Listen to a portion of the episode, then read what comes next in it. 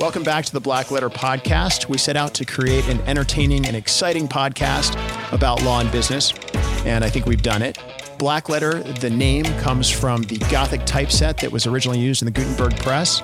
Over time, Black Letter became the only font that English law books were printed in. Everything else was printed in regular type. It made it harder for kind of the common person to understand what the English law book said. Black letter came to represent something that was law, that was set in stone, that was sort of old and a well settled fundamental principle of law. We're here to demystify black letter law. We're here to demystify things that happen in business and law and where those two meet. And I hope you have fun listening.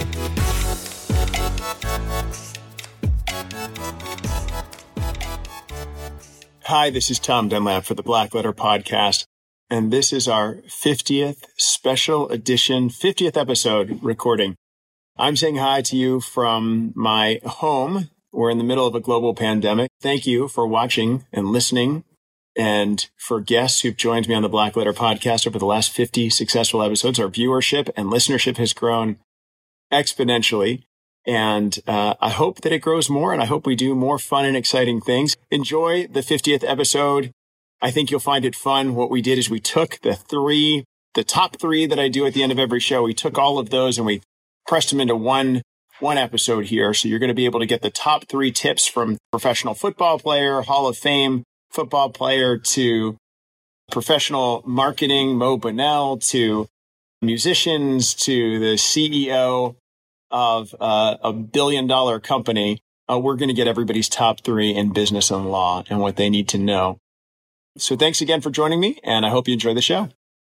So I, I want to ask Mo, what are the three things, if you could? If, so, you know, we have to come up with the three things that we're about. What are the three things that lawyers or accountants or professionals should think about in your view from from the snowball system or from whatever the three yep. most important things that you should take away from if if they sit through your entire course and they walk out and there's three they forget everything but three things what are those things or two or four or whatever no no there's a lot of power in threes people believe things yeah. in threes more and they remember in threes so you're onto it um, there's a study called when when three charms but four alarms it's really awesome so the three things we'll go with the three I love it. That's what we've got. Well, and I'll and I'll say this with a sort of a, a preface in front of it we've got a whole course that's free that's built around these three things I'm going to tell you. And it's okay. at bdhabits.com. I know you know about it. Yeah. B for business, D for development, bdhabits.com. Anybody can sign up and they'll get a six part series of that me talking through these three things with job aids, posters. I mean, it's really phenomenal. I support you and I love it. And I've, I've tried to make most of the lawyers in the firm watch it. Yes. they're actually watching it. I don't know how many have signed up. Um, but I've I've heard a lot of people have signed up. You know. Yeah. So, so I love it. I'm, I, I promote I promote it. So three things. Yep. What are they? Yeah. So this is it. So I had to say that. So we've got a call to action, right? Hopefully people sign up at bdhabits.com. So the three things are we need to get as experts, we need to really good at managing our opportunities, really good at managing our relationships, and really good at managing ourselves. So on the opportunity, the, we in the course in the free course we go through the exact steps that human science tells us we need to go through to get a yes from and there's four major or five major steps so writing down our opportunities whether it's speaking at a conference or, or starting work and bringing in the files and starting a matter anywhere we need a pe- person to say yes that's an opportunity we need to write those down get them out of our head know which step we're on and that tells us what action we can take next the second piece managing our relationships is just really simple writing down the eight or 10 relationships that are most important to your future success. We've got seven steps there that go from target all the way to the person's actively uh, giving us referrals. They're a raving fan of sorts. And those seven steps tell you when you when you write down your list of eight or 10 folks, you know where you're at on those seven steps and you write down what's next to deepen our relationship to be more helpful. That gets your top relationships out of your head we have so many clients like stick that on their wall, look at those relationships all the time. And these are the people that they want to invest in. Okay. And then the third piece is managing ourselves. And that's super simple. It's just taking 15 minutes once a week, same time every week. Habits are important to be at the same time all the time. Same time every week. I do it at four o'clock on Fridays. And that's to take a look at the opportunities, take a look at the relationships, make any updates, figure out what the next step are, is, and then pick the three most important things we can do that week to move either an opportunity or relationship forward. And you just do three things that next week. If you want to do 20, great, but do these three first. We call those most important things or MIT. So I know we got to close out, but manage your opportunities, manage your, manage your relationships, and most importantly, manage yourself. And if you do that, three things a week, 150 or so a year of your highest big impact items, and business will start coming in. So it's so it's really the the more system managing opportunities, relationship, and selves. M O R S. Oh wow! I like it. Have that. That's yours. I love it.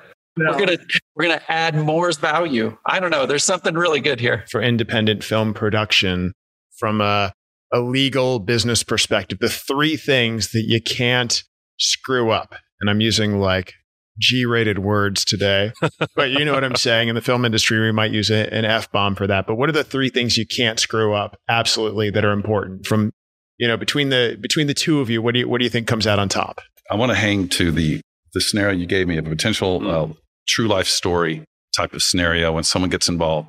The reason I asked earlier on, why did, did, did, did she give up final cut rights is because the final cut rights have to be given to the distributor. They're going to require them right. or, it's, or it's dead project yep. is dead. So that's a good one. So final cut rights, no matter what the project is, you have to reserve them to the production studio that owns the rights. I mean, maybe maybe bundle that. I don't know, and you guys tell me what you think. But I number one thing is own all of the rights. Own all to rights, everything, sure. copyrights, cut rights. Something that came up at, at my panel last year were screen credits. Like you know, make sure you've pre-negotiated those. Apparently, one of these uh, one of these films that ended up at Sundance last year, that one of the producers was like, yeah, and we had a huge fight over who got to be screen credit by themselves oh, and who had card, to share single, credit, single cards. Right, right. It was a huge deal, and apparently yeah, yeah. delayed distribution of the film because the the the fairly famous actors actually that we're talking about that were in this film, ones that I've heard of, which means they must sure, be sort of sure. famous. I know no one. Um, but that held up the whole thing. So I think every, I guess, make sure every I is dotted and T is crossed with respect to rights, and then a rights Bible. That's the other thing I've run into, right? Where in the background, like there's a Hertz sign or something. Oh, and, right. you know, somebody's getting stabbed in front of it or something. You kind of have to work out those things. So own all of the rights and clear all of your IP. Is that one big bundly thing? Um, I would say Is that too bundly. That's one A and one B. Okay, going to bundle them. all right, so that's one and two maybe. So what's so one is own all of the rights, and then what's two? Own all of the final cut rights and copyrights. What's two? Sure. Clearance. Well, clearances certainly, yeah, because you know but you maybe- were talking about earlier, own all the rights. Um, uh, when I was uh, in-house counsel at National Geographic, I was director of business and legal affairs there. Um, you know, one of the things, uh, well, you know, it's well known that. But lemurs always give you releases, lemurs, right? Lemurs always give you releases. Only lemurs. No, those are the easy ones. The uh, the, the contracts say. That's were designed. I'm just kidding. Yeah you will put, in China. You will deliver to us difficult. a project that has nothing but uh, wholly owned rights, right? Well, inevitably the producer is going to stick in some acquired footage or some acquired music instead of original music or right. original footage. Yep. Um, and so there's a whole uh, there's a whole clearance process for that. But yes, clearances and uh, you know if if you if you have a movie and you want to distribute the movie in perpetuity and you enter into a distribution contract for the distribution of that movie in perpetuity, but your acquired footage rights or your acquired music rights only have a 10 year license, uh, then uh, that can mess things up. So you also have to have the rights tracking. Uh, okay. So maybe that's so 1A is own all of the rights. one, 1B, what'd you say? One. One is own one. all of the rights. One. Two is clear all of the rights and have the match up. So what's three? What's our big third, Mikhail? We'll, we'll call on you. What's the most important thing from you've produced other films? You've been, at, you're an attorney. What do you think is the third most important thing to do as a producer, not from a creative perspective, but from a here's the thing you can't screw up. Yeah, I would.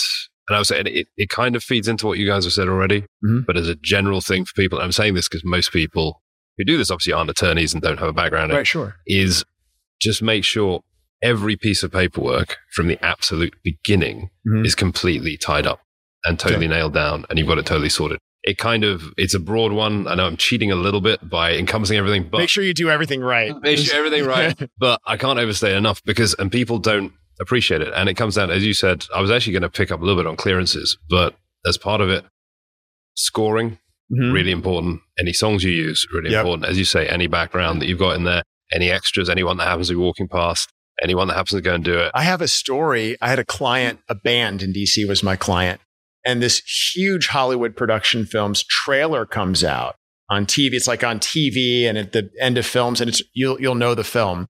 I don't know if I can say it because we settled. Um, but they watched one of the band members watched the trailer, and it was their song. And they had they had an agent who was an unlicensed, not really an agent, who had sold the rights to their music to this company without the band's permission Oh, wow. and paid them nothing on it. And it was like it, big enough that it would, you know, ten, twenty thousand dollars sale for trailer credit, right? And they found out because they saw it on TV. So when you say own all the rights, that studio is actually in trouble because the agent didn't have the right to do that, and they didn't check with the copyright holders, and the agent did not. So sort of interesting, but that was a big studio that messed that up. We've shut down film productions for Sony for a sweater, Oh, wow. for for a, a Christmas sweater, Right. and Sony was like, you know, the production company said they had the rights. They just pointed the finger, and then we went to that production company, and they didn't. But Well, you, Anyway, know, you know, so- Hangover 2 got in trouble um, as a movie. I think it's sort of the public domain. They got, no, The Hangover 1, I think, got in trouble because um, there was Mike Tyson's, Mike Tyson shows up in The Hangover as a cameo. yes, that's right. And he's His got that in tattoo. his tattoo. Right. That was a That big was a big case. issue. Yeah, they That's didn't have the rights to his Right. tattoo, the tattoo artist. Yeah. And Yeah. let's say, and it doesn't really matter. I'm going to emphasize it doesn't really matter if the if the litigant, the plaintiff that brings the cases like that wins or loses. The fact Yeah. is, is that they've interrupted Yeah. something, and it's costing a lot of people money. And so, so clear that out. You know, it's not a matter really sometimes of winning or losing. yeah. It's the fact that you're in litigation at all. And I'll tell you guys what movie the sweater one was when we're not on camera, but you'll be kind of surprised. Yeah. Same with the music ones. Just interesting what Yeah. rights that even huge studios screw up. So, Yeah. so I guess, I guess really yours, and I think I, I, I agree. I always tell people you can't go backwards and get this stuff done. You can't finish production, go to distribution, say, oh, right, we need to get the copyright on that. We need to get the music clearance on that after it's done. You have to get it before you put it in. Yeah, that's not good form. You- Um, you don't you don't want to do So, that. so I guess early on, Tom, just to reiterate now, let's go through the one through three to make sure we have these rights worked out. All right. The, the three takeaways. One, clear all the rights. Make sure your rights are cleared, right? Okay. Two, own all rights. And three,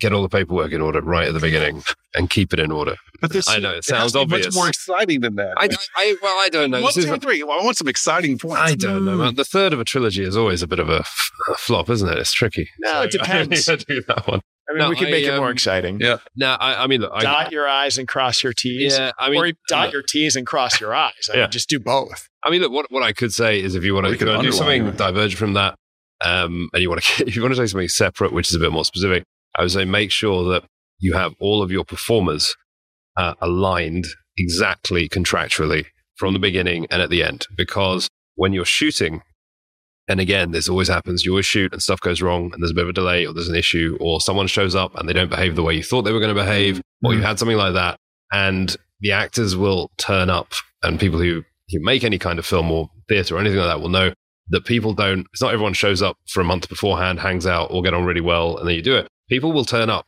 three quarters of the way through. Absolutely. They'll be there for two days, and they'll be in. And when you do a short film or an indie film, sometimes Right. they're there for a day, and they Yeah. come in and like we need them for. We have four hours to actually get stuff with them, and you do it. And if things aren't aligned and it's not tied up, and it does that, and you lose that time, then you lose that shot.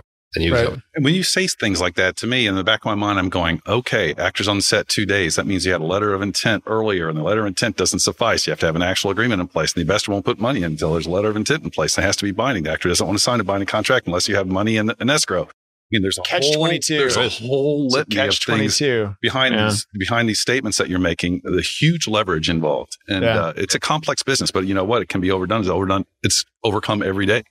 Independent filmmakers are great, usually very savvy people, but they need good support as well. Yeah, no, you do. And I go not to So not to that's the over promote the law firm, but I would say, and I always say this in every business endeavor, anyone that's doing any of my friends, I'm always like, you, you know, you can do a certain amount by yourself. You can research things, you can get friends and stuff. Yeah. But it comes to a point where you need to actually just stump up and pay it. And fees for people like lawyers or other consultants that are giving that advice is worth it in the long So run. So if I'm a candidate and I'm watching the Black Letter podcast and you, whether you're a Democrat or Republican or Libertarian, just generally as a candidate, what are the three, if we could boil these, these 30 or 40 things we talked about, what are the three major things as a candidate um, that, that I should take away from the show? You got to be able to raise money. Raise money. You got to have a good, authentic message. Message. And you got to have the right people working for you. So money, people, and message. That's right. Those Absolutely. are the three takeaways uh, today. And I, I think, I mean, I think you've covered everything I can that I wanted to know. I know more now than I did certainly an hour yeah. ago about uh, campaigns and finance. And gosh, just learned a lot. And yeah. So, John, so three big takeaways again are uh, you've got to have the right people, you've got to have the right message, and you've got to be able to raise money. That's right. All right. So you heard that. John Whitbeck, former Republican uh, Party chair, Republican Party of Virginia chair, and Republican National Committee member. Is that what it was? Absolutely. That's right. And candidate for office. And now the CEO, the principal of Strat Poly, political consulting firm. Three big takeaways then for, for if I'm a corporate counsel managing immigration for my company, or if I'm a foreign company looking to bring people in. What are the three simple major things about immigration? The first one I get, I think I have, is the U.S. is trying to keep you yeah, out. Yeah. Just start with that presumption Absolutely. and work from there. So that's the first big takeaway. What, what would be takeaway number two? Takeaway the uh, you know business planning slash paperwork. Make sure that all your paperwork is in order.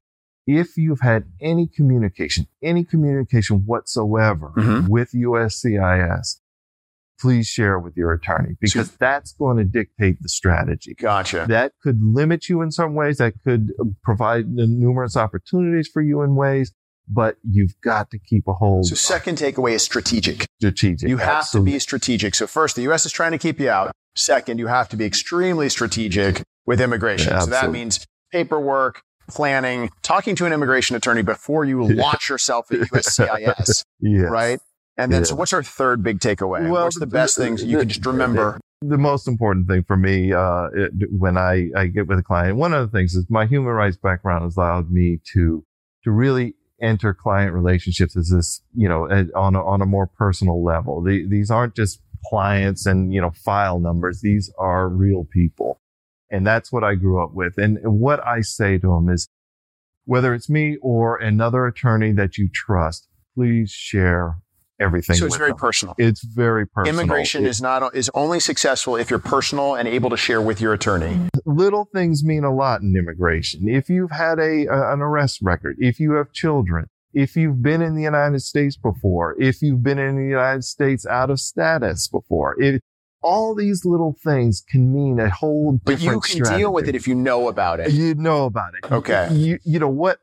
Because today, uh, you know, it, it, th- two years ago, if you submitted a petition, any petition, you got a receipt in seven days. Last year, it was 14 days. This year, it's over 60. Wow. So uh, So there the are process is slow. there are 8.9 million petitions sent in every year. There are 16,000 employees in USCIS, which means that that's about 450 uh, petitions for every employee. And not, all of them are looking at employees it. look at the petitions, and and and not all of them. You know, that's that's on a on a Right. 365 uh, day year. And this isn't the most favorable administration for immigration. No, like, let's just put it out there. Absolutely. It's not the easiest place. It's the best time to have a lawyer who spent 30 years doing this. Absolutely. right. So if you, you know, i- i- i- if, if, if you find out something halfway through the process, it may mean starting over and given the delays, you Ah. could turn a two hour, a two year wait into a four year wait. Gotcha. Which hurts So- everybody. The company, Everybody, the person immigrating or non-immigrating. Exactly. So three big takeaways then. First, the U.S. is trying to keep you out. Be strategic. Make sure you communicate with your attorney. And third, disclose everything to your attorney or it's going to get you, it's going to bite you in the end. Big question for you guys and, and taking up a lot of your morning with, with mics and cameras and time. I appreciate all the time. But what are the three most important things? I guess I'll start with, with Royce. What are the three most important things as GC, as a general counsel that you would say to either another general counsel or your outside counsel that they should know about you and how you operate as a, as a general counsel?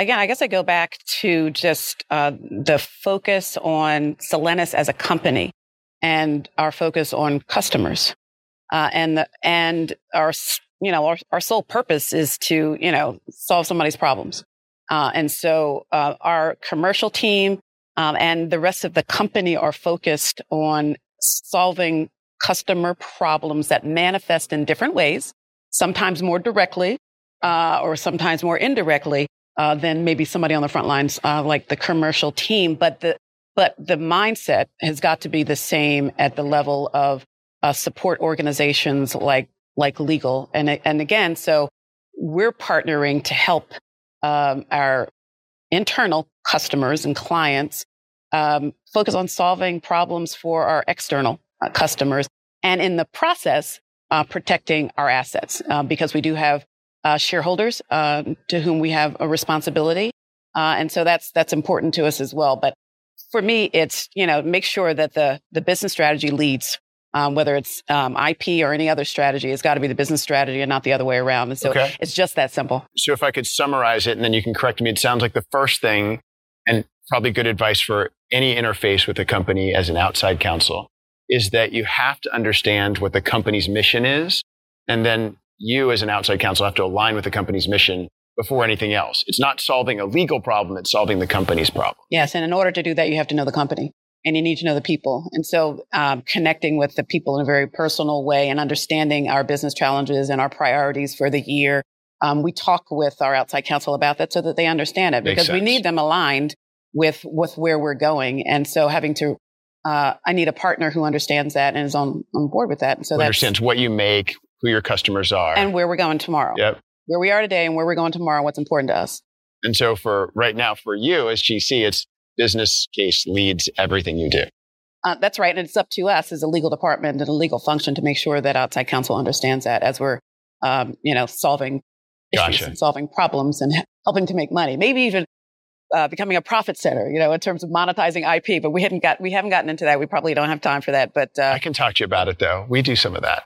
okay, okay. we know how to do that very well. So, John, what about you? What, as the CEO and president of the company, and you know, you travel a lot, 120 countries, and you have all this stuff going on. What's the most important thing that you would say to either your GC, who's right here, in terms of what they should they should think about as a GC generally, and you can make it more generic, or to somebody else who's in a position like yours? Like, what do you think you would say to them and say, well, this is what I think the most important thing is about running our company, the single most important thing or the two most important things? Well, when I think about running the company, and I could talk about, you know, what, you know, how Royce and I maybe work together, but I think about running the company, I try to do two or three things. We really are trying to create the right culture here Right. because if you have the right culture, then, you know, your employees are engaged. Uh, they're really helping you drive what you want to drive. So creating the right employee experience is important to us. So we've built a culture. We talk about it. It's about people, performance, and results Okay. and we we drive that culture through our employee survey. Uh, and we tell people, hey, look, you may be in 120 countries. We'd like to come have uh, a sit down session with you on a regular basis, but we can't do that. So use the employee survey to give us feedback. And then whether it's the legal team or the finance team, then they can they can take that feedback and go try to make your experience better. So working on the company culture is Okay. important to us. And then working conversely on the customer experience, right? How do we make sure our customer has the right experience from us every time? Okay. So I work on that a lot. Employee experience, customer experience. And then, you know, what I try to do with our functions, whether it's legal or finance or HR is align them to the business strategy, right? Because you really can't have a function that doesn't align. Right. And so we really work hard on alignment to make sure that, you know, if we're going to spend $50 million a year on technology development, that our IP strategies align to the business priorities, as an example. Okay. That makes a lot of sense. Um, so, talk to me a little bit about how you two work together as a kind of the top of the company and dealing with legal and, and the business case. And obviously, you understand the business case, but how do you Well, guys work I'll together? start with, you know, what we have is we have an executive committee. okay. So it really involves, we have two business presidents. Uh, we have Royce and we have the uh, CFO and the leader of HR. And we meet on a monthly basis. And whether it's um, sometimes not so nice issues to have to deal with, Right. uh, or uh, or how we're going to invest and grow and where we're going to spend our money and you know so we meet as a team once a month and talk about that and that's kind of how we lead the company is with an executive committee okay. And what is that? A informal meetings? You guys No, we're here in conference person. room. So yeah we're here in person Okay. Mostly, mostly. With the and, and it's formal. Yeah. a for, so a formal business meeting. Yeah, and it's usually like a half a day, and we have a variety of topics. Like I said, sometimes they're good topics, sometimes they're not so good topics Right. uh, that uh, that we have to go deal with, and that's what we try to do. Is it gives you a perspective, right? Because everybody's got a perspective, and it usually allows you to end up with the right answer. Excellent. Is there anything else you guys would like to say to the the podcast listening audience that you'd like to share about your company or anything that I've left off? One of the things we're really focused on is, you know, to grow a business, you Mhm. have to think about like what's your strategy. Ours is to kind of think about these market trends. Right. So, you know, things are happening fast. Like you would not have thought like three years ago that sustainability was going to change the business environment, but it's going to. It already is. There now are funds that can only invest in sustainable companies. And so young people are changing the world in a much faster way than ever happened before because of social media, because communication channels, because of all this stuff. So we're really focused on how do we tell our sustainability story. And, uh, you know, we have two ways to address that. One is, are we a good corporate citizen? Do we do the right thing in the communities where we operate? And we do. The second thing would be, do we do the right thing with our facilities? You know, air emissions, water emissions, you know, those kind of things. But most importantly, it's what we do for our customers because these customers have big facilities uh, that consume a huge amount of energy, water, resources, and our ability to help them change their CO2 footprint, drive a more sustainable solution is really important to them. And they are selecting suppliers, investment funds are selecting will they invest, all on this concept of sustainability, I think driven by young people. They actually read, you know, the what's in a product, make their decisions on what they'll buy by what's in a product. Yeah. And I think it's going to have a really pro, you know, profound impact on business. So that's one of your corporate core values. It sounds like is that you're driving sustainability for your customers because that's your customers' need. Yes. Is they need to be sustainable as well because that's the just how the world is Yeah. is trending. Um, fantastic. Bruce, if you could uh, say, just kind of as a closing thing, if you could tell somebody about to launch into a business like QuickFee, not necessarily, obviously, nobody hopefully will will come along and swipe your business model away. It sounds like you're the 800 pound gorilla right now. But if you could give advice to an entrepreneur, what would be the you know the couple things, two, one, two, three things you would say, you know, think this, do this. I mean, you said curiosity. I assume that's top of your list, but if you're giving advice to somebody else, That yeah, so curiosity is like an attribute. If you're giving advice on what an entrepreneur should do at the time that they're starting out, number one, right? determine how much cash you think you need to start and make sure you've got twice that amount of money. Because it will cost more than you think and take longer than you think to achieve the success you're trying to achieve. Number two, get good advice from an attorney and a CPA. Find an attorney that you can get along with, find a CPA that you can get along with. Uh, I think, Tom, uh, most people listening, any attorney listening would know the most expensive thing you can buy is cheap advice. So I would say to any entrepreneur, get good advice at the start, pay good money for good advice from an attorney and from a CPA. And thirdly, be prepared to pivot. If something's not working, accept the brutal facts that it's not working and try something else. And keep changing your model, keep listening to the handful of early customers you've got until you've got something that has mass scale or mass scalability to get true success. So I guess the, the three big takeaways I'm getting from everything you've said, George and Robert, is the first, I think it's kind of like location, location, location. It's um, relationship, relationship, relationship. It seems like that in everything you said, partnering with your clients, partnering with the attorneys, partnering, making sure that you're kind of in lockstep with their goals because you're going into a venture together. So Right. biggest takeaway is that relationship drives all.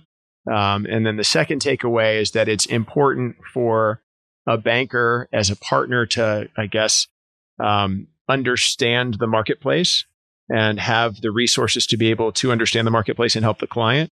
And then, uh, third takeaway that I'm getting from our conversation uh, is that there are, I guess, um, other op- other banks out there that might not focus on relationship that might uh, have slightly better rates. So I guess at the end of the day, you have to figure out what you value the most long term. Uh, Right. And the, so is, is that right, or do you guys have a what? What Robert, you want to amend my my third I- takeaway? I- or it- amend it my important. first? I mean, it. No, I, I think you've you've hit the nail on the head. It's each individual person has to assess what's best for them and what's most important. There's a lot of resources out there. There's a lot of, uh, you know, there are lenders. There are different places you can go. There's different sellers. And do I want to pay more to be in downtown Arlington than I do in Ashburn than I do in Purcellville because you're further away? Do I want to pay a higher rate to bank X, a lower rate, not worry about, you know, the growth with it, cover that in, you know, each individual person has to assess what are the things important to them. you help them do that? Can George and, Right. and And- Robert and I think- you guys and I think you guys we do, that for clients? Absolutely. And, you know, I just as I know Sandy Spring has a, a long thing of, of attorneys and we work with a lot of banks, we work with borrowers. Part of it is getting that right fit. And that that's where it's important. And uh, to George's point where he said that, you know, we we we want you to succeed. Right. You know, if, if the bank is if the underwriting and the relationship is right, the institutional knowledge is going to say when you come in, I want to buy this building here. Can I borrow some money to do so? That might not work. That's not, we're, we're running that through what we've seen. And I don't know that that's going to work for us. It may work for someone else and, and we may be able to help you find those people. But, you know, there's, there's a lot of knowledge in this. And I think everybody should take advantage of that Sure. because, you know, that if, if you go to a bank and they've made 10,000 loans, you probably haven't borrowed on 10,000 loans, but they've seen the ones that work. And that's true across so the they can board. give you that. So so really, then I'm going to amend my three R's. It's relationship, resources, and then the rationale. Right, the rationale behind the decision. So those those seem to be the three things that you guys drive at. You can help with the rationale and help the client make the decisions. Um, you have the resources to do so, especially being the market leader. And then third, the relationship drives all of these things. If we could just say there are just three things you should remember about non competes in COVID, what are those three big highlight things? Like the three takeaways. I walk away from here. I want to remember X, Y, and Z. I'll let David take a crack at the three first. or take David, why don't you take a crack at the biggest number one for you, and Ben, you do the biggest number one for you, and then maybe that we can Uh-huh. agree on number three. I mean, I think uh, the biggest one is that we don't know what we don't know, and we don't know what the courts will do with this new state of facts. So it's we can't really necessarily rely on some of the old court judgments and decisions that have come before because the situation is rapidly evolving, and this is such a fact-specific inquiry that it could change the outcome of some cases. So uh, don't necessarily rely on the outcome that your lawyer told you would be the case a year or two years ago because it's it's changing so fast. Gotcha. So I'm going to summarize your statement into an easy takeaway for listeners. So when it comes to non-competes and our historical experience, the past is prologue. Remember that it's a new day and new age, and you have to evaluate the non-competes in the context of our current circumstances, including COVID-19. I think that's what you said. So that's the big number one. And I think that's a good theme for COVID non-compete day at Black Letter Podcast. Ben, what, what's your big number one? Or if that was your big number one, what's your number two? I would say you really need to have legal help with this. That whether you're an employee looking at that employment contract, don't be so excited about the job that you're just going to pretend that uh, that that restrictive covenant isn't there. Get some legal help to to see what it means and whether it's reasonable. Um, it's probably not something that you want to try to negotiate with your employer. Virginia is an at-will state, so an employer might either either decide not to. Uh, there's no penalty on, on employers in Virginia for withdrawing offers of employment, and so you you want to be careful at how you address that and whether it's something you really need to be thinking about. Uh, employers really want to be thinking about about drawing those restrictive covenants narrowly wherever they are. One reason you want to talk to an attorney is, regardless of whether you're an employee or an employer, is that jurisdictions handle this issue differently. So in Virginia, if you have a restrictive covenant that is drawn too broadly, either in terms of geography or area or duration, Well, that that'll X out the whole restrictive covenant. Courts will bounce the whole thing. But if you're in Texas, the Texas will have a savings statute that tells a court that says, you know, say that there's a restrictive covenant that says an employee can't do something for a year in a 500 mile geographic area. And courts say, well, you know, 500 miles is extreme, but if it were 100 miles, then that would be a legitimate interest.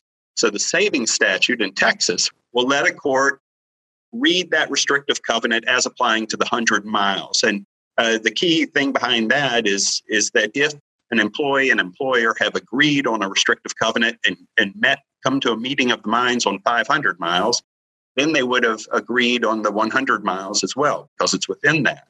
Um, saving statute doesn't allow a court or anybody else to read an additional restriction. What you're saying is that it, you've got to be strategic. So talk to legal counsel because not only, as David's number, his statement, his first takeaway is the times modify what we do with non competes, and it's all very contextual. And your statement is it's also very strategic. So non competes are contextual in this day and age with COVID, and non competes are always very strategic, whether it's COVID 19 or before or after COVID 19. You've got to understand that every state has slightly different laws, way they read non competes, and you can be very strategic about them and do these the right way, whether an employee or an employer to manage getting out of a non-compete, getting it, creating non-competes for your employees, either one. So the two big things are context and strategy. And so I think the third thing that that I would add, hearing from you guys, uh, just combining what you've said, the big common sense, and it's almost sometimes that gets left out of legal arguments. But if you have an employee, I think, in my view, from hearing from you guys, if they haven't taken a lot and there's not a lot of value, don't enforce a non compete simply because you have the right. Use common sense. You're probably going to spend more money in legal fees than you're ever going to get in business value. If that's not the case and you're going to, the business value calculus is higher, apply common sense. So apply context, strategy, and common sense to enforcement of non competes. In the time of COVID, I think that's what we've got. I, think it, it'll be interesting to see what employers say when we ask them questions about how they think about non competes right now and what their current knowledge is. That's all for today's episode of Black Letter. Thanks again for listening. Join us next time when we talk about more Black Letter issues in creative ways. Make sure you subscribe to the podcast on iTunes and Google Play so you never miss an episode. And to catch us on video, check out our website at blackletterstudios.com.